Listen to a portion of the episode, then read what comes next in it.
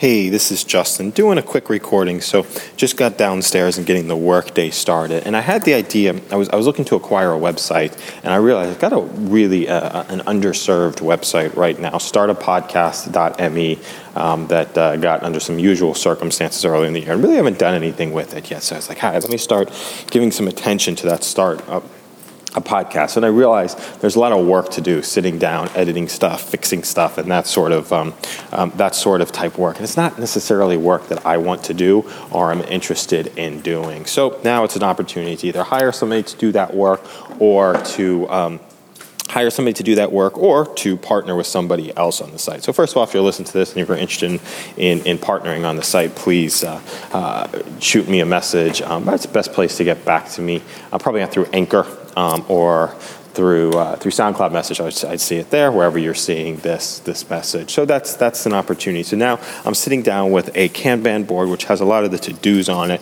then a blank board which is a lot of the uh, the creation. So the idea of this session is really to breathe life into that uh, Kanban board. So I look at it. There's a couple of different ways to free up. I can have a conversation with myself about sitting down with that. Um, um, uh, you know, with that website. And what that represents is opening up the laptop and starting to um, uh, type on the laptop, which is something that I don't necessarily love. So I have a chance to renegotiate with the subconscious mind and say, hey, you know, why don't you want to sit down? Why aren't you inspired to sit in front of the laptop to have that thing that you want, to create that thing that you want to work, um, to really to get yourself to a place where you don't have to sit in front of the laptop, where you can just do the, the work on the phone. Or is it possible to have that work on the phone? Or it might be telling me that this this isn't necessarily the right approach to work with, right? But I want to pay attention. I'm not going to plow through, um, labor through, and do it. I want to have that conversation with the subconscious mind to figure out, hey, what is it actually telling me, you know, and what is the next step to do, and where can I work freely? And as I start talking about um, the challenge and the conundrum that's coming up, the freedom starts creeping in as we start talking about that. So those areas like where you want to get to, like I want to get to that end. I want to be able to create this website. I want it to be awesome.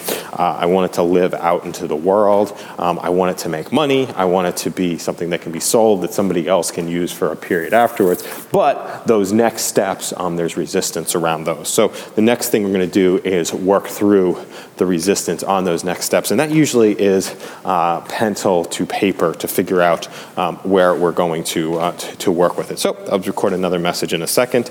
Um, you know, the pencil to paper. So we've got a picture to get started with here, and then uh, we got a uh, we got this audio message. Now I'm going to go pencil to paper to figure out where the resistance is coming from to see if we can work through that and start producing the results that we're looking for.